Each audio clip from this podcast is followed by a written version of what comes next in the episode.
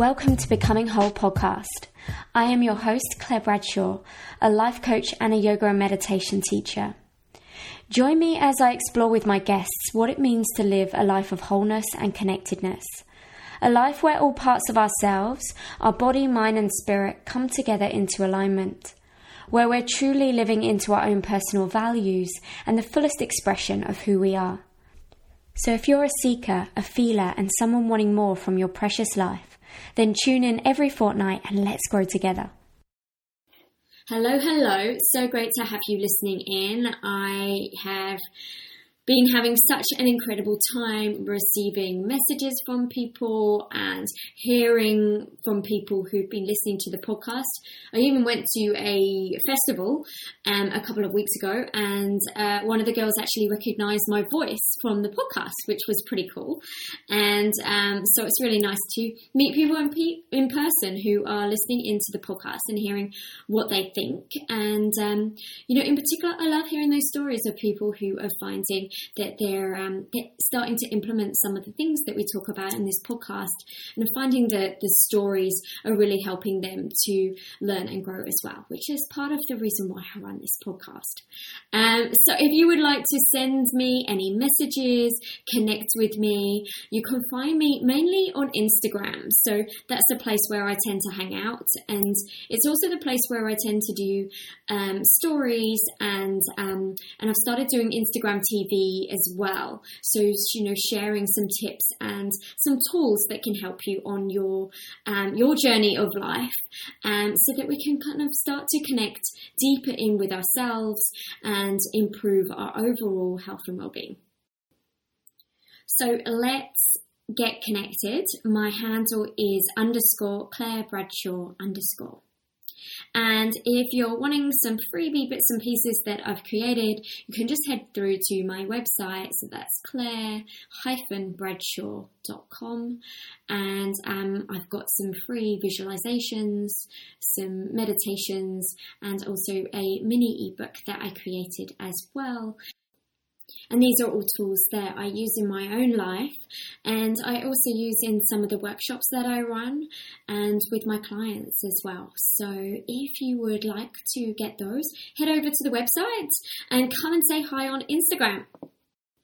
Okay, well, enough of that. Let's get straight to the episode. Hello and welcome to episode number 35 of Becoming Whole podcast with Claire. And today I am speaking with Doug Wilson, who I met at a Lululemon event about two years ago, um, where he was teaching a Kundalini yoga class. And he spoke a little bit about his story at that class, and I was completely um, mesmerized by the story that of his life of you know the challenges that he has um, undergone over the last sort of you know six to ten years. And i wanted to share this with you because i think so many of us will be able to relate with elements of this story. And um, one of my highest values is to share stories from real people that can really help us to understand you know this life journey that we're all traveling on. Um, so you will hear about how Doug Wilson, he's an accomplished marathon runner, he's an author, a motivational speaker, and also a Kundalini yoga teacher.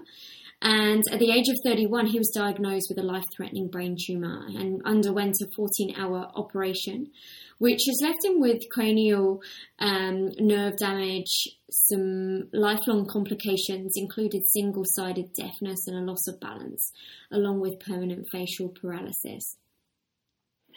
And he talks a lot about, you know, what happened in his life leading up to this illness. And then we also go into his kind of journey from becoming ill and then how he then worked to heal himself. And then how he's using the knowledge, the gifts, the lessons and the learnings that he received on his healing journey and how he's now using that to help other people along theirs. So I think that you'll find this a super inspiring interview and I can't wait to share it with you. So let's get to the interview. Hi, Doug. Great to have you on the show. Hi, how are you? I am great, thank you. Um, so um, I'm so excited about this interview because um, you have been on quite the inner journey. Um, and I wanted to go back in time to the time before you began to make some big changes in your life and how you were feeling, and um, you know, really what was going on for you during that time. Um, so, can you kind of go back in time and start to um, let us know sort of how you were feeling and how you were living your life? Yeah, I think a, a good point to go back to was probably around about my early 20s. Mm-hmm. I'd, um, I was living in Melbourne. I'd been born in Melbourne. I grew up here. And yeah, I was uh, kind of just a few years out of high school and not really sure what I wanted to do with my life. And kind of, all, I'd always been the type of person that had always had, had that feel, that internal feeling of something wasn't quite right. I'd had that from quite a young age, and that really started to just kind of evolve as I got older. And by my teen years, uh, finishing high school, I got quite into drugs and alcohol. Um, started off as being like a weekend thing, and eventually evolved into being, you know, quite a, a serious thing and a big part of my life. And I got to my I got to my early twenties, and I was kind of starting to see that uh, that wasn't a sustainable way to live life, and my life was kind of heading in the wrong direction. And I never really had the tools of how to um, address that or tell somebody that I was kind of struggling with myself internally and I was a little bit worried about how I was living my life because I was surrounded by people doing the same sort of thing. So oh. my my bright idea was to kind of run away from it and uh, what I ended up doing was sort of packing up everything in Melbourne and heading over to the other side of the world. Um, moved over to London originally with the intention to sort of go over there for six months and earn a bit of money, travel for six months, and then I had this idea that I would just return home and my life would be kind of fixed. Mm. But all, yeah, but all the all the problems that I was kind of masking with drugs and alcohol throughout my life, um, obviously followed me over there. And I got over there and and just sort of fell into the same sort of patterns, the same sort of routines. Uh, fell back into a corporate job, working working in the investment banking industry started earning a lot of money and started kind of chasing that and going after that, but also in the industry over there, drinking's big part of London London life. Like big cultural thing for socializing is around drugs and alcohol. Yeah. And because I had all that all that patterning already ingrained into me, I just gravitated towards it. And yeah, just in in the investment banking industry is where I ended up. And and drugs and alcohol are just rife in that industry. I got really into to doing cocaine and stuff like that. And and yeah, it was just on this really reckless path to just self destruction, basically. Um, so that that was kind of like my earlier life from sort of you know leaving high school up until my sort of early to mid twenties. I was pretty reckless, but you know everything seemed normal to me. Like I could kind of sense that something was wrong, but I just kept you know on this reckless charge towards what I thought, you know, would help me, which was what society kind of lays out of like be successful, get into a job and career and make money.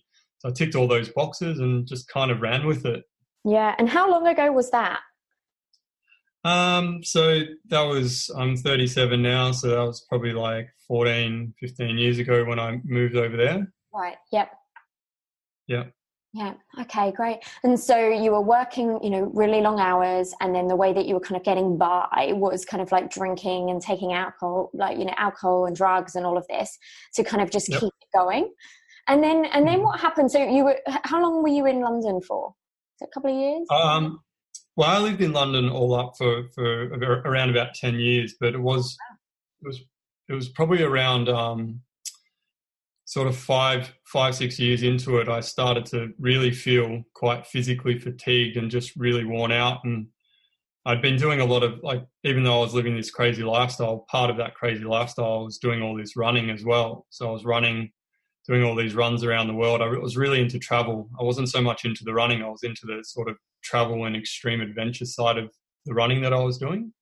Yeah um, yeah and that that was kind of what led me to starting to see that there was something really wrong with me. I felt really fatigued, and I thought it was just yeah. all of that culmination of you know working these super long hours, doing all this partying, traveling around the world, and yeah, and just basically burning the candle at both ends. And yeah, that's what kind of led me to start really realizing that something was was up with me. Yeah, yeah. So like you were pushing both your mi- mind and your body um, uh, yeah, to, to as, the limit. Yeah, as far as it could possibly yeah. go, and and that's what I thought. Like I'd done, I thought I'd got to the point where I, I was having these conversations with myself. Like I kept getting quite um, like I was getting sick all the time. I kept getting like flu symptoms and having troubles with my ears and and getting earaches and um, and then I started getting vertigo and then I started actually collapsing and all this sort of stuff. And I just kept telling myself like it was a byproduct of the way that I'd lived my life because I'd you know I'd have these conversations like oh you're an idiot you've just basically screwed yourself up and you're never going to get better and I'd occasionally go and see a doctor and they'd just go, oh, yeah, you've got an ear infection or you've got sinus problems, it'll clear up. Yeah. And that went on for like a good sort of 12 months. Um, mm-hmm. Yeah. And then I was just like in this pretty horrible, I got into this pretty horrible place. It was um, pretty, pretty miserable. Yeah. So were you also feeling um, like a bit depressed during that time? Did you have people around you who were kind of supporting you and helping you along this journey, or was it kind of more an internal thing where you were kind of feeling worse within yourself? I was I was definitely depressed, but unknowingly. So oh. like this kind of hidden depression, um, and it was kind of like a sliding tra- trajectory for me because I'd always been quite a social person and always surrounded myself with a lot of people and always kept myself busy. But in this time when I was getting really quite symptomatically unwell, uh, I was living between London and New York. I had a girlfriend who lived in New York, so I sort of floated between London and New York. Mm. And um, in that time period, a lot of my, like, say, over a two, three year period, of my friends group, like, you know, people come and go from London all the time. It's a very dynamic and city, and people are coming and going. And, you know, when I was early on there, I was compelled to make big groups of friends and all that sort of stuff. But over time, those friends friend groups diminished and things like that. So I was living this pretty personally. Um, mm. You know, I was kind of had this internal struggle. I always had this mentality of you know, don't complain, just get on with it. You know, what have I? You know, it's not it, almost like it's not okay to complain. You know, this thing we're sort of sold in in modern society, the Western world, oh, we've got so much, so you know, and there's all these other problems in the world. So how dare we complain? I kind of had that mentality. Yeah. Um, so I just got I just got on with it and just yeah, just kind of slogged, slogged it out and suffered very quietly. Um, kept it very much to myself, and it was um, very unhealthy, and it was heading in a very bad direction. Right. Wow. Wow. And so, um, so then, when was it? And you said you had a kind of about a year where you're kind of at a really low point, and you were having these kind of physical symptoms. What happened then? Yeah. Well, I got to this point where um, like it was almost like a tipping point where I just felt like I was going to snap. Like I started um, getting out of bed in the mornings and having this crazy vertigo, and I'd sort of get up, take a step, I'd fall over, and the room would spin around me, and mm. I'd lay on the ground, kind of like trying to stabilize myself, and then whatever, like the whatever was going on with me neurologically would kind kind of balance itself out. And I'd pick myself up and I'd run to work, but I'd just be like tormented by these experiences sitting at work and just in this constant like bad vibration of just like what the hell's wrong with me? I can't take this. And i got to the point where i was basically ready to kill myself. I was just so mm. unwell and i've been sort of in and out of doctor's surgeries everybody telling me like there's you know there's nothing wrong with me. I ended up then just one day just leaving the, my office chair going to the emergency department um, at my local hospital and basically having to just beg um, to find find out what was wrong with me effectively and and sort of saying you know like well if you can't find something wrong with me i'm basically going to top myself. So mm. that's kind of like was the rock bottom point for me. And yeah that's the point that i got pushed to that where i couldn't see life as being something worth living anymore because i just felt so bad. And i felt so guilty as well because i kind of put my i felt like i'd created solely that way of feeling and there was just no way out of it and again, going back to that point, no one to ask, no one to talk to. I felt very alone. Yeah. And I just didn't want I just didn't want to be here. Yeah, yeah, totally. So then you didn't have the opportunity to kind of like unravel and really understand what was going on at that point. It was more the the negativity of the the guilty feelings mixed with the feeling kind of crappy um, inside and physically. Um, yeah. So what happened? So then you went to the doctors and you said, "I'm not kind of leaving until you, you know, really investigate." What what happened then? Uh, well, then they told me that I would get a, um, a, a brain scan, mm-hmm. um, mm-hmm. and that ended up happening like um, two weeks later. So I had to go home and wait for the referral and all this sort of stuff. So that those two weeks were just horrid. I was really unwell at that time. Like neurologically, I was kind of struggling. Even by this point, I was struggling to talk. I was having all these problems with my hearing and facial numbness, and I couldn't even um, like type on my keyboard properly. I, it was all these sort of things wrong with me. But I ended up going in for the, an MRI on my brain a couple of weeks later, and and that uh, returned the result of having a, quite a massive brain tumor in my head, known as known as an acoustic neuroma. Mine was about four and a half centimeters, which is pretty massive, and it's mm. um, a tumor that was originating from the auditory nerve out into the brain and pressed up against the cerebellum and the um, brainstem. So it was that was what was affecting all my neurological signaling in the body. Right. And uh, yeah, from that point, things changed pretty rapidly. Mm, wow. So you went from this, you know, uh, living in London, you know, with lots of money, traveling, pushing things to the limit, to then within, you know, months, things starting to shift and change, and then you're given this diagnosis. So mm-hmm. that would have been obviously a huge shock to you at that point. Yeah. Um, you know what what happened then? What transpired after that? Well, ma- massive shock in the sense of like, oh, now I know what I've got to deal with. But because of my personality type and my mentality around things, I actually f- felt quite relieved by that mm. once I found out. Yeah. Because then it was something tangible. And I just went straight into this mode of like, right, I've got to get this thing out of my head. I literally left the hospital, went home, went back to my apartment in London, packed my bags, and jumped on a plane back to Melbourne. Mm-hmm. And yeah, from then things went pretty quickly. I was in seeing, you know, neurosurgeons and all this sort of stuff really, really quickly. Um, and then, yeah, a couple of months later, I'm I'm going in for for surgery. Wow. So, yeah. Mm. So packed up your life, went back to Melbourne, hometown, and yep. had the operation. So after mm-hmm. the opera, after the operation, I mean, obviously that would have been a you know a huge operation. Um, yep how how was it after that you know how did you how did you feel and how long was the recovery from that point um, well yeah this is where it gets pretty mm. interesting mm. because uh, I, I, ended up having a 14 hour operation that um, was pretty grueling um, in terms of the operation being a success they removed the tumor from the head they, were, they fully removed it um, it was benign. We didn't know before going in whether it was cancerous or benign, mm-hmm. um, but it was benign, which was the first probably win out of everything was that, that I didn't have that to deal with. Yeah. But um, the operation had really, because um, of the placement of my tumor, I'd suffered a lot of uh, cranial nerve damage in the operation. Mm-hmm. So um, I ended up in intensive care, so the high dependency unit of the neurology ward. I went straight from theatre into that HDU ward uh, where I was pretty unwell. Uh, so yeah, suffered all this neurological damage and spent about four days in there fighting for life. So I was right on the edge of existence and had those pretty incredible experiences that you hear about when people have near death encounters. So seeing these kind of tunnels of intricate shapes and flashes of light and stuff like that. And it mm. was kind of in that moment that really set the, I think, the or planted the seed for quite significant change. But I didn't realize it at the time.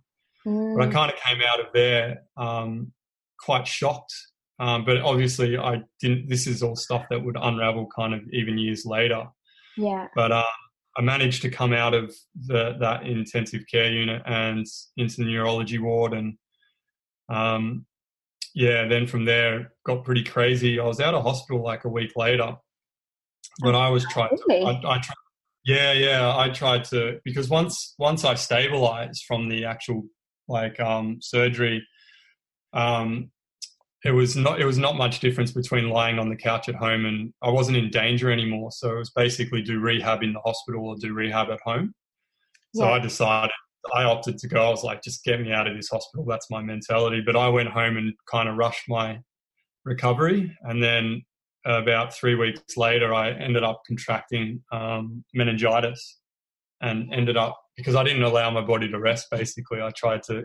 Um, part of what had happened with all my nerve damage was I'd lost, like, I'm permanently deaf in my right ear. I got facial paralysis and I'd lost also the balance nerve on the right hand side. So I had to learn to walk again. And I, when I was, as soon as I got home, I kind of forced that and was trying to force myself to learn how to walk again. And I, I wasn't really resting my body like I should have been. So I contracted meningitis and ended up back in hospital. Nearly, oh. nearly died again. Oh. While, I the, while I had the meningitis, I got swine flu as well. What? And uh, yeah, yeah. So I had about three weeks where I was just really crook and pushed like right. So I, was, I spent another three weeks in hospital after I'd been let out, and I was lucky to kind of make it through all of that. And that was when that was the catalyst for me, sort of saying like to myself, uh, I don't really know how to take care of myself. yeah. So, because yeah. because it's almost like you know you had a huge slap you know like from um you know the the body you know with the the brain tumor and everything but then what you said which was i think really interesting is you came out of hospital and then you were starting to go back into the same uh, habits of you know pushing yourself and and then yep. you got sick again to pull you back for rest and you know to kind of yeah so so yep. did you find that like after you know having the the brain tumor then the meningitis then the swine flu. Did you find then you went like did you have a bit of a realization within yourself going oh you know i need to change the way i'm mm, responding yeah. to life or you know working with my body? Like there's some big changes that need to be made now. Yeah 100% um but you you are you're right. Like it was this massive slap of just kind of this big thing that happened to me in that intensive care unit. It was yeah. a quite incredible experience but i didn't totally understand it at the time. And the, the thing is like the way that we're constructed as human beings is um, even though once we realize something it's not always the easiest thing to change. Like the realizations come a lot quicker than the change. So yeah. you know this had all happened in a very short period of time so i was still hardwired to be this person of like you know yeah. my mentality was like i need to get back to work i need to get back to doing all this stuff and then everything will be normal and okay again yeah. um, and when i got the meningitis and um, and swine flu and all that sort of stuff. I really did see that as like that. I did have that intuitive um, awareness of like, yeah, man, you need to you need to slow yourself down, or you're just going to end up back in that situation again. But it goes back to those same problems that I had earlier in life that I just didn't know how to do that.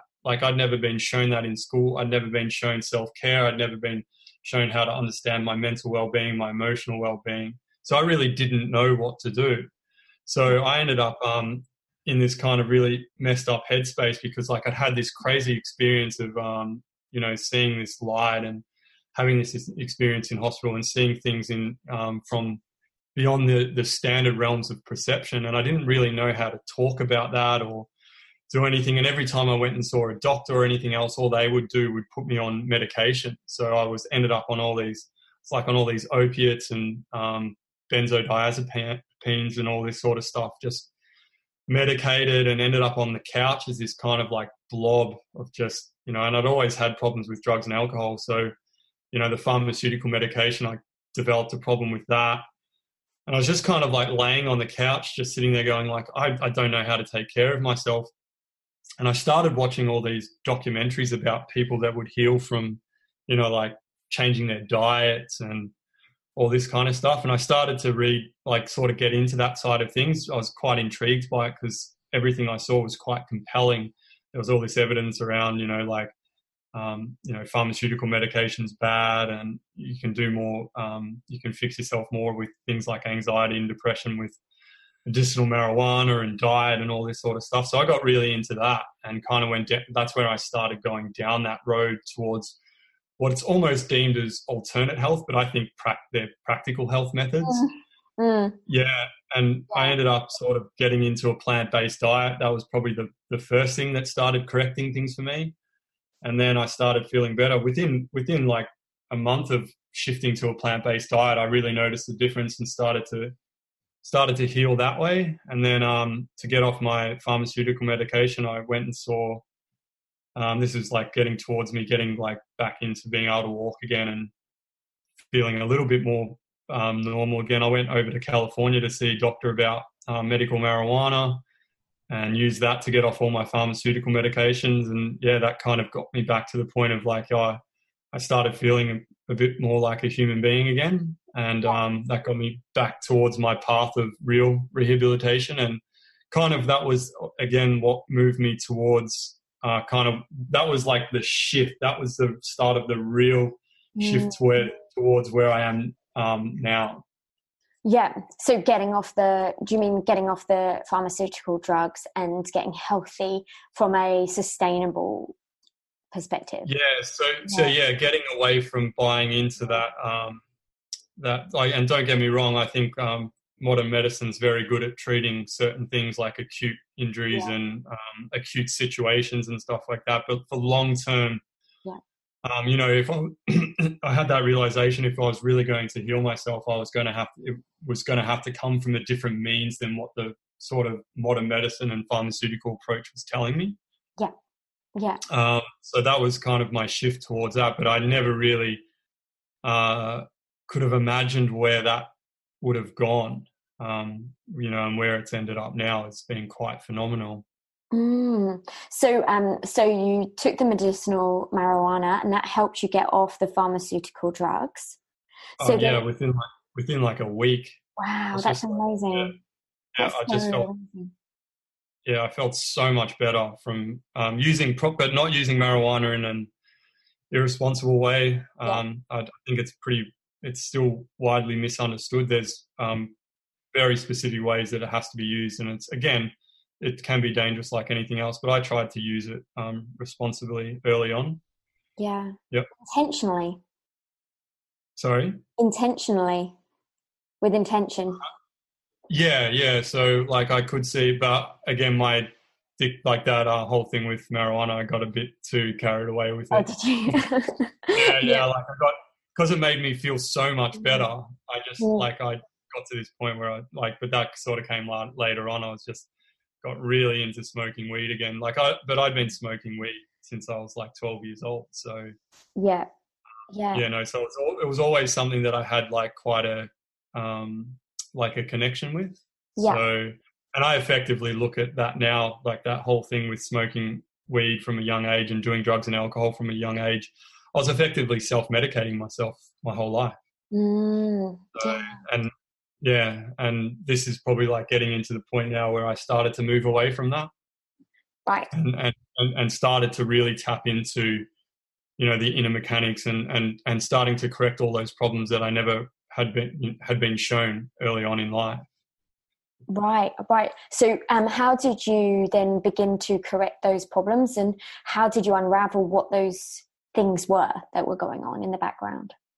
So basically what happened even though i had started correcting things with you know better diet and, and using medicinal marijuana to kind of uh, you know that really did help me out that stuff that really physically got me feeling better kind of made that fogginess in my mind clear up a little bit better and i could feel the the um like what that was doing to my my body and um but it was never going to fix those under, underlying problems and I still had that mentality of like, oh, I've got to get back to work and all this sort of stuff. So within six months, I was back in New York and back in London and back working in the investment banking. Oh, right. In, so yeah, you, actually, in, you then went back to London and oh, then. Oh, yeah, yeah. Yeah, right. okay. I, even though I did calm things down, I still I still pushed to get that, you know, because I, I had this mentality of like, I just need to get back to what was taken away from me. Mm. And that, mm. that even even running a marathon. So like within six months, like from going from being on my literal deathbed and having to learn to walk again, I got back to London and and ran ran a marathon. And it was the Monday morning after I'd run the marathon that I kind of sat at my desk at, at, in London, looking out over the London skyline and kind of thinking to myself like, how have I ended up back here? You know, like, mm. and I kind of really had that realization of like, oh, I don't know if I really, if this is the place I wanted to be before I got sick. And, and then I was questioning myself, like, you know, why have I gone through all of that pain and suffering and everything that I, you know, learned about myself in the last six months to just end up in, in back in a place I didn't really know that I wanted to be. And then I, I really had that deep realization of like, I, that was when it really kicked in of like, I, I don't know what I'm doing with my life. I don't know how to take care of myself. I don't know where this is going, and I don't know if I'm just going to end up back where I was, like mm. taking drugs and you know drinking and you know just kind of like going through the motions. And mm. that was when I kind of like in a way, I kind of asked for help. Like I kind of like said to the universe or said to life, I'm like, I need help. Mm. And from the moment that I admitted that, it was it was insane how quickly that help came Wow. Um, so amazing. Yeah. Like within within days, like it was like days later, I was signing back up at the gym, and I met this guy. Well, you know how when you sign up at the gym and they want to sell you heaps of like um, personal training and all that sort yeah. of stuff. Yeah. So I got those. I got those automated emails from like signing up at the gym, and one was like, you know, this personal trainer is like, yeah, come in, free session, blah blah blah, and I'm like, no, nah, man, I don't want to.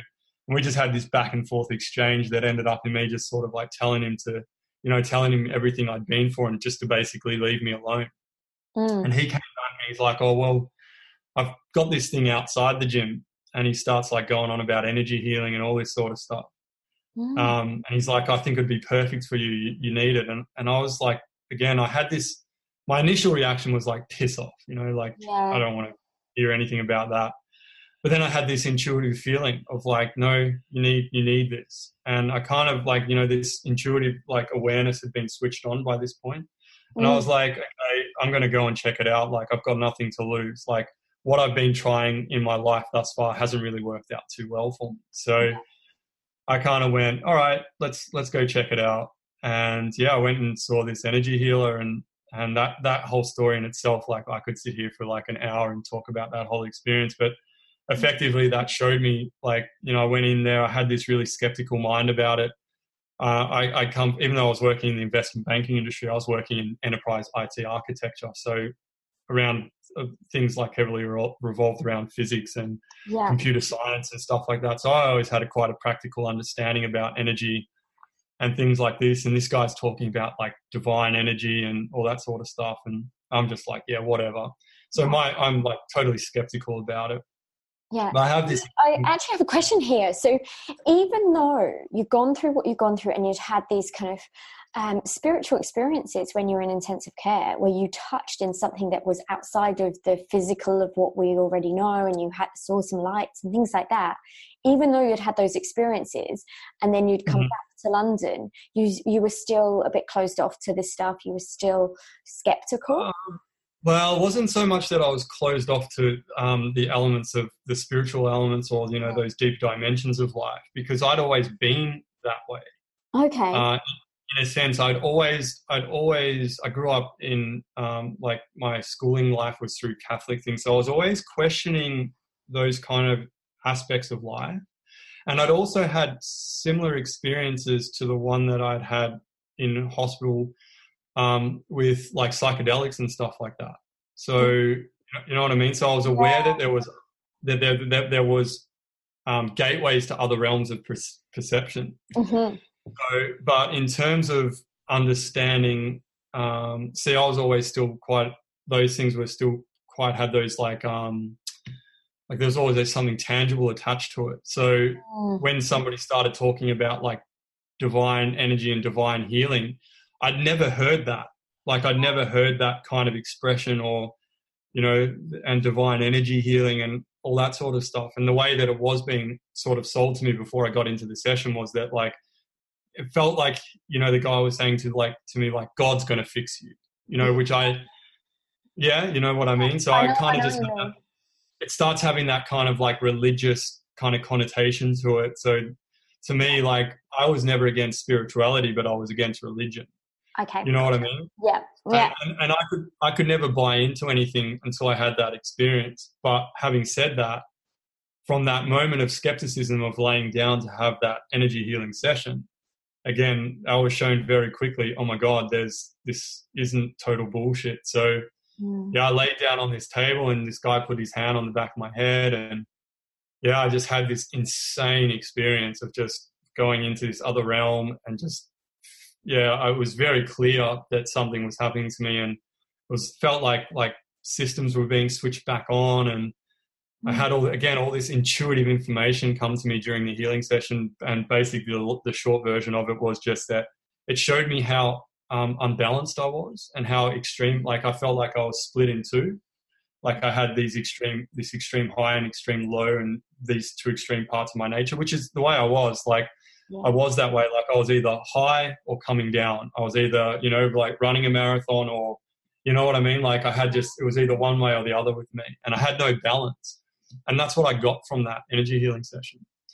Mm. Um, and that that I, I kind of left the session and and went out into the world and and I saw it in a completely different way and mm. and yeah and then I had like there was this kind of month after the energy healing session that was just insane like um uh, and we like I would need to talk about it for hours here so yeah yeah, yeah. um but, but it was just you had a new like awareness were you able to from what i'm kind of get, getting from what you're saying is that you were able almost to see yourself from afar. You had almost like an observer of yourself and what was what was your yeah. personality without getting involved in the the negativity around that and criticizing how you were. You were able to kind of like almost zoom out and see yourself from afar. Is that would that be yeah that's that's that's a really good way to to put it actually. And and there was a again there was kind of like a thing that led towards that. And it was at the end of the energy healing session i was like so blown away. And i was talking to the, the dude that had done the session and i was just like you know what have you done? You need to explain the science of this and blah blah blah. And he was just like he was taking that kind of approach of like divine energy brother like you know blah blah, blah.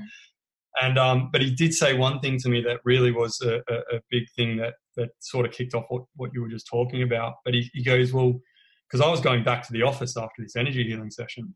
Right. And he goes, Oh, um, you know, don't get too caught up in the day. He goes, sit back and pay attention to your thoughts.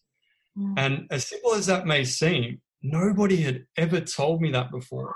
That wow. there was like a distinction between what I thought I was and my thoughts. See, I always thought that I was my thoughts, right? So I always had that self identification of the mind being the only experience of life. So I never had that that that um, seed planted in me that like, well, there's more to you than just your mind. You know, like mm-hmm. I never had that that thing where you can be aware of your mind, you can be aware of your body, and you can be aware of the world around you. So I'd never had that that that sort of seed planted of of of being aware rather than just being caught up in in, in the frantic nature of the mind. And that was a revelation for me because I was kind of I kind of went, nobody's ever said that to me before, and I've never really thought about that. So I got back to my office chair, and I was just watching my mind. So I was effectively meditating, yeah. but I was just sitting there. And then once I'd known that that was a possibility, I just didn't stop. So basically, I went into this phase of like weeks of just stripping my mind back, like without doing anything else. And this brought all these other in, incredible, incredible experiences. Um, and then ultimately, what that led to was about like a month later. The next thing I know, I'm sitting on a Greek island, um, about to learn Kundalini yoga. Oh, wow! Wow! Yeah. So, so during that period, you said it was a month, yeah, where well, something had well, kind of. Yeah, I, I, can't. I can't. I can't um, pinpoint because the time became really irrelevant to me. It was it, it, was really insane. It was a really insane period of time, maybe about a month. I reckon it would be maybe four to six weeks sort of thing. But yeah. yeah. Then all of a sudden, I'm, I'm on this, uh, yeah, Greek island, and yeah, about to have even more crazy experiences. Yeah, wow, what a journey! And so then you did the training, the Kundalini training, and then did you have more yeah full experiences during the kundalini training and well it wasn't it wasn't kundalini training oh, it was just okay. a it was just it was just a kundalini yoga retreat so mm. what had basically happened after the energy healing i'd got quite fascinated with that sort of stuff and mm. i wanted like I'm i always have to understand how things work so i started researching energy healing and things like that i was like i've got to i've got to understand how this stuff works and um, just in the same way, like I've always been into researching like physics and all that sort of stuff. So I just kind of like turned that to- towards energy healing and stuff. And that led me down like a rabbit hole of, you know, things like I started reading about spirituality and, and Hinduism and Buddhism and all this sort of stuff. And that ultimately led me to, you know, reading things about yoga, which is stuff that I'd never been into before. And I kind of just again had that intuitive feeling of like, oh, I've got to, I've got to go and like explore this more. And I just thought, oh, well, maybe I'll go on a yoga retreat because like that sounds like some, something I need at the moment. And I, I, I just Googled um, yoga retreat Europe and booked the first one that was available and, and then just went. Mm-hmm. And I had no idea, I, like I had no idea that like there was a difference between, you know, hatha yoga and kundalini. Like I just thought they were all gimmicky marketing terms. Oh, right. Wow. Yeah. Yeah. I had, I had no idea. Like, so I just thought, yeah, yoga, whatever, I'll, I'll be okay. Like, it's just going to be chilling out on a Greek island stretching. That's what my, my I thought I was going for. And um, yeah, I ended up going onto this island, and, and it ended up being quite a crazy um, experience, like just the way everything happened, because um, this was like a private um, island yoga retreat, and it was only like me, one other girl, who herself was a yoga teacher, and the actual yoga teacher on this island. So it ended up being this really um, small, intimate thing. And um, yeah, it was just the way, again, how things work out. It's quite interesting because if I had have gone to a Kundalini yoga class as a one off, I would never have gone back because my first impression like was like it's so out there and so bizarre. But I, because I ended up being on this island for a week and in this kind of intimate setting with these two other women that were yoga teachers, um, I really got into it and I really started to see, oh my God, wow, this is like there's a science to this practice and how much I changed in that week was phenomenal. And I had I had these crazy experiences, like if you've ever heard of people talking about Kundalini rising or Kundalini oh. awakening. Yeah. Like I, de- I definitely had um, one very profound and out there experience um, in that week. And that was just a, another one of those things where my body just lit up into pure bliss. And mm. I ha- again had a flood of um, in- intuitive awareness and realization come through that basically answered a lot of the questions that I'd been asking myself my whole life. And it really showed me like why I'd been taking drugs and that the body has the ability to create that all naturally and all this sort of stuff. And, you know, ever from that moment, of being on that island, not only did I never touch recreational um, drugs again, um, but that ultimately led me then to going back and um, quitting my job.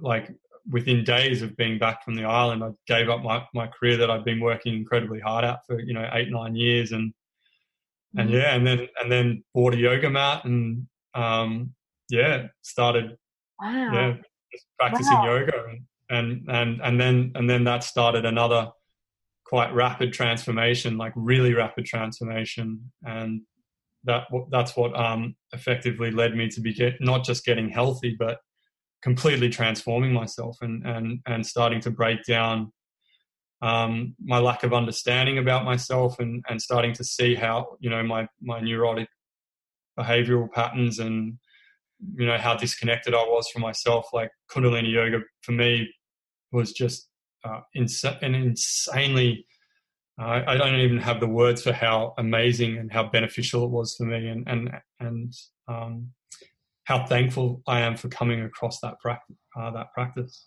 Yeah, wow. And how incredible it was, like, you know, just going back in time when you had that realization at work and you had that kind of feeling of like, oh, I'm back here. Have I not learned anything from these experiences I've gone through? Um, and then kind of almost surrendering and sort of saying, I, I, actually really need some help now. And then yeah. seeing how quickly, like you said, things then unraveled and you were then essentially kind of guided.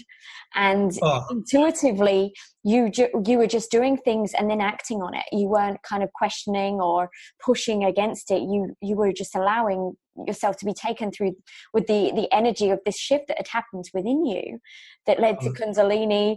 And then you know you couldn't kind of get away per se. You know it wasn't a class that you went to once and then kind of never went back to.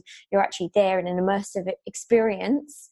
And then during mm-hmm. that it sounds like then it was the final thing to make you sort of go, okay, some shifts are going to happen now, and boom, you know, you made that that that final shift um, to to change. So wow. Yep. Yeah, no, that's that's spot on. And and Kundalini yoga did end up being the tool that I needed to really fix myself on a fundamental level. Um, I'm not one, one, even though I'm a big advocate for, for Kundalini yoga, I still won't sit here and say that it's for everyone. Yeah. Again, it's a very it's a very intense practice, and it's very specific in what it does, and it's um, it's very rapid in, in, in how quickly it can bring about change and self realization and self transformation. And not everybody's ready for that, or not everybody's ready for that at, at the intensity that Kundalini yoga can deliver. But for me, you're right. That's exactly what I needed, and that's what ex- exactly what I needed. And it was amazing how, like like we were saying, how quickly it happened. And then and then just to just highlight how how incredibly remarkable that that was.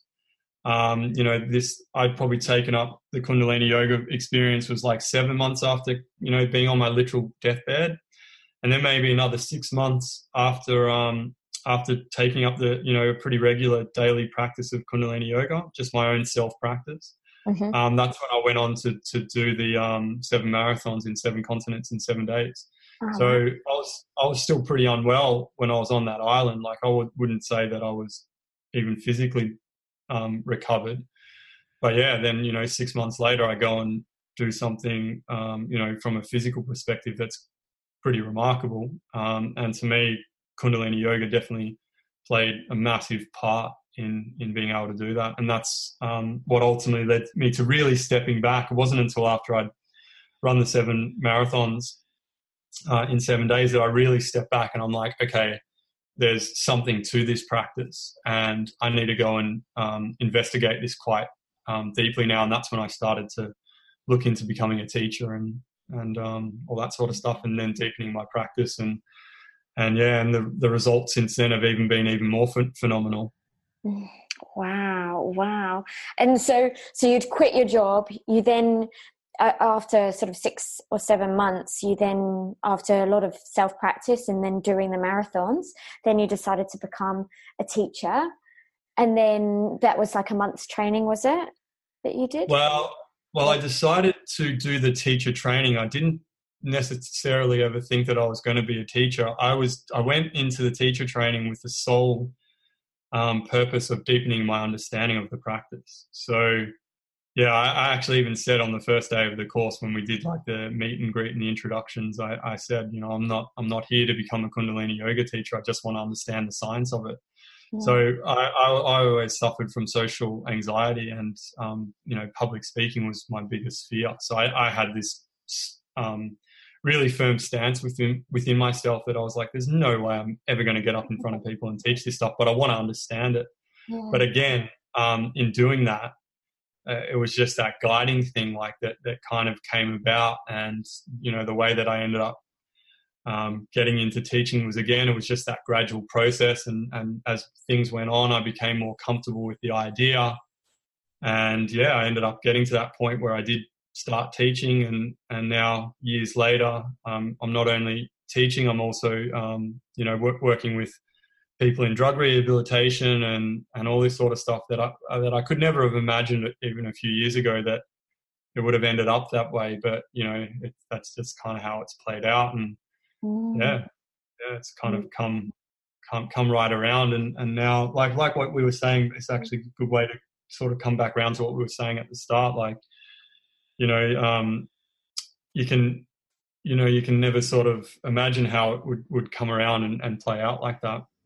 No, no, you can't, you know, you can't predict um, mm. how things are going to be. And, um, you know, I think it's your, your journey is such a beautiful, um, example of how when we get out of our own way and um, you know allow that that kind of that flow of energy to come through and and taking our personal challenges and experiences and allowing them to kind of like evolve and develop and and, and seeing where that goes because i think that you know, I know within my own life, and I see it around me a lot. You know, we can have this fixated idea of how we need to live our live our lives based on what other people have told us and how society is. And and actually if we can let go of some of those things then and allow what's actually being called to us to come through then um, it's quite an incredible um, thing that can actually um, develop. And to sort of look at your life now and how you're living it i bet you could never have predicted that 10 years ago 15 years ago yeah, and and I think what you're talking about there is something that's kind of happening en masse within humanity at the yeah. moment. So mm. lots of people are kind of asking those questions and and and wanting those answers, and yeah, it's a quite an interesting time that we that we live in. And I definitely agree. Like there's a there's a lot that we've kind of been told or led to believe throughout our lives that I don't think is is the truth of of of what's actually going on within our existence. And mm. I think now that we're exposing those kind of untruths through through having the means of things like the internet. It's leaving like a lot of people to be asking those questions and wanting to know more about the truth or you know the true nature of of ourselves and and what lies within.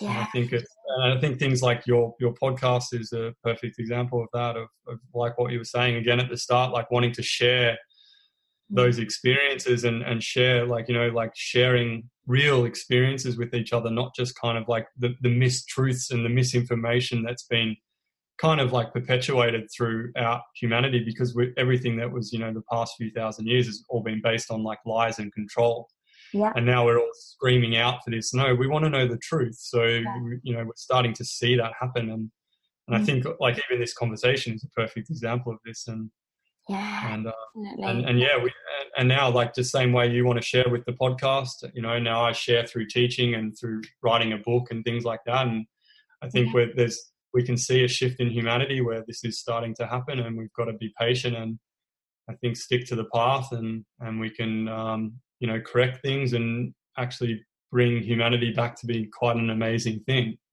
because mm. it's kind of, kind of lost its way a little bit over the past few thousand years thanks to religion and people trying to control. But I think we're getting back to that point now where we want to take control of ourselves. And mm. I, I, definitely know that my life story is, is an example of that. And I'm still working on that. Like I'm, I'm not one that'll get up and say, oh yeah, I fixed myself. I know all the answers. Mm. Uh, I will get up there and say I've definitely changed myself, but I've definitely changed myself and developed my awareness enough to know that that's an ongoing um, process and requires a lot of de- discipline, dedication, and mm. and um, uh, you know, we've kind of just glossed over my story here, and I'm not by by no means was what I did an, an easy thing.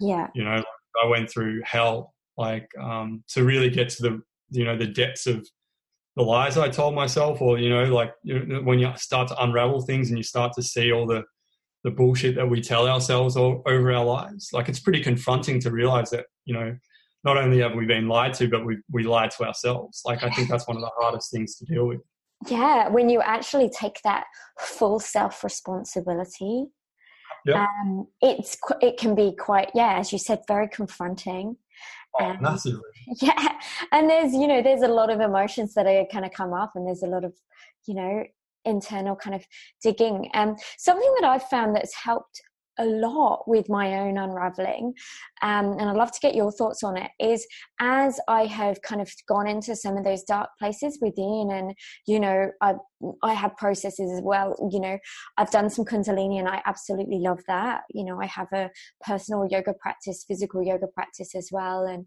meditation and journaling and you know some breath work practices and things that have all you know individually helped. And, but something that also, when I have got to those places that feel very uncomfortable within, is having the kind of voice within of compassion. So when the mm-hmm. stuff comes to the surface, not uh, making it bad, not making it scary, but bringing this um, inner love to that. And it has helped me to really soften as I've gone into those deeper places do you kind of uh, you know have you is that how you work as well or is it still um, progress or? No I, I, understand what you're you're talking about and i've definitely had those kind of experiences where i've had the realizations and then kind of berated myself about it and gone oh i can't believe i ever mm-hmm. used to be that way and I can't believe I, I did that to myself or I did that to somebody else or what a you know what an asshole am I um, uh, and then I you know I've had moments like that but and then I've definitely had to step back and and treat it with compassion because it's it is the right I think there's a sort of gentle approach and otherwise you you, you can sort of get on that dangerous path you know kind of regretting your the your choices in life and all that sort of stuff. So like what you just described i think it's um uh, it's definitely like a good approach towards it but it's also not always the easiest thing to do. No is it? Yeah. And i think i think exactly what you were describing is is almost a thing to develop mm. you know like self-compassion is is a is a beautiful thing to be able to de- develop because once we can be compassionate within ourselves, that's when our that's when our compassion will spill out onto other people. Yeah. So until we, until we do develop that self compassion, we, we can't be truly compassionate towards others. And I think I think it's something that definitely needs to be worked on. And even for myself, it's still something that I, that's still something I would definitely uh, work on now. Like I still have moments now where I get you know quite down or you know still doubt the things that I do or that I've been working on and you know, there's always those questions sort of bubbling away. Am I doing the right things? And I think from my own perspective, the tool that I try to lean on is um, from the yogic perspective because I try to live quite a yogic lifestyle. I don't mean that in the sense of going and doing stretching and stuff like that. I mean mm. trying to live um, from a perspective of neutrality. Yeah. So being so being able to see that there is good and bad, um, mm. but being uh, able to try and act and address things from a neutral state of awareness. So yeah. we've kind of been sold this thing in, um, you know, in, in, in, sort of contemporary culture that everything has to be po- positive and everything has to be happy and don't bring any negativity into anything and all this sort of stuff. But that's not reality because there's positive and negative things to everything. That's that, you know what I mean? So it's about being aware of about being aware of them because if we strive just for positivity and all this sort of stuff like that can be you know then we live too much with our head in the clouds and we don't address you know the negative aspects of existence which we need to address as well so we need to be aware and honest that those negative aspects are there and mm. treat them with not with positivity but with neutrality so look at it and go okay i see that negative aspect or i see that thing that's not right mm. how do i how do i address it um, in in terms of like where I want my life to go and how that's going to fit in with the greater scheme of of our existence. I think yeah. that's the hardest thing to do, rather than going from this like, well, I'm not going to be negative. I'm just going to be 100% positive. I think there's a danger in that as well. Yeah, yeah, no, I completely agree. And the thing is, something that I've noticed um, as I've kind of delve deeper into some of the shadow parts of self, and you know, the the negative ways of how you know how I've been and things that haven't worked and things that have worked is when I've gone into those um, darker places and I've actually owned them. Like I've I've brought them to the light, and yeah. um, and I've brought the awareness to them, and then I've kind of then questioned, okay, how could I do it differently? You know, that's going to be you know a better way to be. That's going to be better for me and better for other people. But then also, how do I bring it to the light so that I'm not um, shaming it and yeah. not carrying it around in the background and pretending it's not there, but it is there, but just owning yeah. it. And I found, but owning it with this sense of compassion and just knowing that's just part of being human. And that's okay. Yeah, that's, yeah, that's, I think that's spot on. Like that's, that's the thing. So that's, that's to me, like to sum that up is you, you're taking realization and actually turning it into change. Yeah. So a lot of, a lot of the thing where we can slip up is we can have the realization and and imagine and imagine that the like once we have the realization we we, we get the sense that that that means the work's already done do, yeah. do you know what i mean yeah. so right like so so a lot of people have the realization but never actually do anything to do like what you said like to, to treat it and work through it with compassion or however you want to work through it mm. and um, so you, even if you have the realization and you don't do anything to change it you haven't actually fixed anything no, exactly. So I that, yeah, I think that's like a good way to like really like emphasize that point of like you know even if we go through these processes of un- unraveling ourselves, like yeah. we still need to be careful how how we do that because if we unravel too much, then we don't actually do the work to to create the change. So there's yeah. definitely like a balance there of you know like and and i think a lot of that happens that's why things kind of unravel in stages that's why we kind of also because it sounds like you've gone through similar experiences so you kind of get to these points in your life where you're like oh everything's fixed. Everything you know what i mean? Yes oh, yeah totally. That, like, the work's done everything's hunky-dory um, I've got no more problems. Like life is glorious. And you go through a little period of time like that where you're on cloud nine and then yeah. bang, something else happens again. And I think that that's, I think there's a, like a, a, need for that because could you imagine, like, if you think about how that's happened over your journey of yeah. self realization and uh, develop, developing self awareness, could you imagine all the shit hit the fan at once? You, you would mm-hmm. break you. Yeah. So I think yeah, a, exactly, exactly. And it's like the mm. new the new thing that needs to come to awareness comes at exactly the right time, you know? And yeah, yeah you can't be hit with all of the things at once, like you were just saying, because It'd yeah, it would much. be too much. It would be too much. Yeah. And so everything is is once you begin, everything begins to unravel at the exact right time. And it's that place of coming into trust and knowing well, yeah.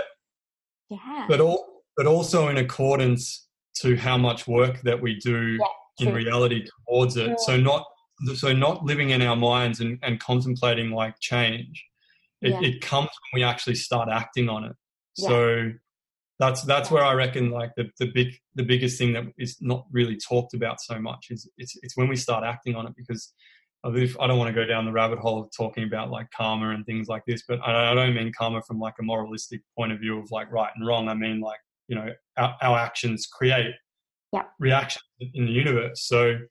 yeah. it's when we actually start acting that that things start coming back to us. So yeah, and and to be like a, a physical action within reality. Yeah, yeah, completely. And I, have just, well, I know we're going to finish up the podcast in a moment. Um, I've just come back from a 10 day Vipassana silent meditation retreat. And, awesome.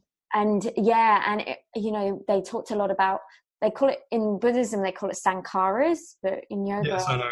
I know what that. Yeah, yeah, and to actually have the physical experience of the samskaras was amazing because mm-hmm. you know for the when you start doing have you done vipassana before no but i'm actually going to a 10 day retreat in june oh in amazing. UK. oh amazing yeah. amazing mm. and to just feel the the sensations in the body that are connected to the subconscious which are you know our automatic reactions to what's happening in life it comes from yep. a physical sensation before we then act and take the physical action whether it's words or or, or physical and um, actually start to then witness that and mm-hmm. feel that then being able to then come out into the day-to-day life and feel those sensations before I then take an action, whether it's words, whether it's thoughts. So were they were they were they doing that with um like a guided meditation yeah. or? Yeah, yeah, it's like a guided body scan meditation. Um, yeah. over and, and, and over again. And involving the chakras from. No, there wasn't really any talk about chakras in the okay. um, in the practice, but very much about looking at our aversions and our cravings. So when oh, okay. you know you're sitting there and you're having a sensation, some of the sensations can feel quite nice, and then you, yeah. you get the opportunity to then also witness how you then hmm. react to that. Oh, that do you awesome. react with I want more of that, you know, or mm. you know when you have an experience of a sensation that's not so nice. So for two days, I felt like someone was strangling me. not so nice. And, yeah, yeah, yeah. Um, you know, just sitting with it and observing it, but not reacting to it to push it away. Yeah, that sounds awesome. So it was, you know, which is really incredible to just stay with this as you were saying before, this neutral state of mind, not saying mm. it's good, not saying it's bad, not pushing it away, not wanting more, but being able to stay in this place of neutrality and just yep. witness was mm-hmm. hugely powerful. Yeah, yeah, I imagine. Yeah. And you're doing like 10 hours a day, aren't you? Like Yeah, 10 hours a day. Yeah, yeah, yeah for sure. So um, but you know, again, it's like you go into it; it's really challenging. You know, you. Oh yeah, yeah, that's yeah. going to be very confronting. That's what I'm looking forward to. Is um, and because I've been so um, involved in my Kundalini yoga practice, and that's you know that's the practice that I tend to use, yeah. and it'll be really great to see just a different perspective, a different modality, and um, and just after hearing your story, that's I'm really like, yeah, I'm looking forward to that. Yeah, yeah, for sure. So good. Look, Doug, this has been such an incredible interview. I've really enjoyed you sharing um, your story and your wisdom. And, you know, it's so amazing that you, you know, you did listen to your intuition and, um, and began to make some positive changes so that you can have like a, a positive impact on the world, sharing your story and the ups and the downs and all of the things that happen in between. So thank you so much. I oh, have I have one last question for you before we um, finish up. So, um, what does this podcast is called Becoming Whole? So, what does becoming whole mean to you? I think uh, from my own experiences, just learning to uh, understand what's happening within and not shying away from it. So I mm. go back to my start of my story. I spent my life ignoring that so ignoring those kind of like internal warning signs, so to speak, you know, those things where we kind of get that intuitive feelings of like, oh, this isn't quite right, or these choices that I'm making aren't kind of serving, um, you know, me as well as they could. Um, I think to become whole is to more understand and, and not um, ignore that kind of inner uh, noise that's kind of try, trying to give us guidance effectively and I think it's a process of of, of developing an understanding of towards that. And the more that we understand that inner noise and and the you know the the kind of dialogue that goes on with us, the more complete we are as human beings, rather than just being sort of caught up in the frantic sort of high level act, activity of the mind. Um, and mm-hmm. that's what it's been for me, getting getting more into that full experience of, of being totally uh, human and yeah, not just yeah, in this one sort of like quite limited aspect of existence, which is kind of living through the, the mind or the mental aspect of reality. Beautiful, beautiful. Thank you so much. And um, you have a book out, yeah? I do. Yeah. yeah. So, do you want to talk a little bit about that and then also where people can find you? Yeah, so um, my book was kind of again like what we were talking about uh, earlier on, where you know you do, you do the podcast because you want to share your experiences. The reason I wrote my book was because I'd had read during my recovery, I'd read some pretty incredible books that really kind of helped me out, and I thought, oh well, what a powerful powerful gift to be able to share that if you can write something and it can you know influence change within people. So that's why I wrote it. Uh, the book's called Kundalini Running um, and it's kind of just been out. I did it as a solo project. I um, print. I did all the work myself and printed it and designed it and all that sort of stuff myself. And yeah, shipping shipping copies out of my garage from my own. Love it from my own from my own website. So I've got about a thousand copies sitting in my garage. I kind of took a I released and then took a little bit of a back step on it and we're about to ramp it up again with some proper marketing and stuff like that, and just sort of see where it goes. And yeah, but if any anybody's interested, it's available on uh, KundaliniRunning.com, and it's just yeah, it's um, fantastic. Yeah, fantastic. And you know i think we've only really touched a little bit of the surface of your story. There's so much more within that. Oh, yeah. so um, i can't wait to get my copy. I'm going to place an order. So um, yeah um, such an amazing um, story and such an incredible gift even though i'm sure in part you know during your journey you know during those hard times it probably hasn't felt like a gift.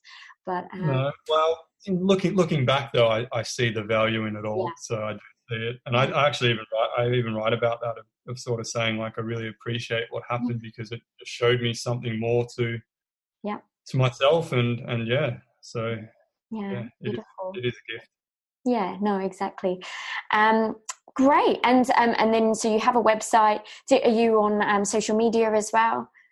Yeah, everything's just Kundalini running on Instagram, Twitter, and all that sort of stuff. So Fantastic. Well, um, love love your work. Love your Kundalini classes. I'm definitely going to be back again soon. So, um, you awesome. know, thank you so much for all that you're doing in the world.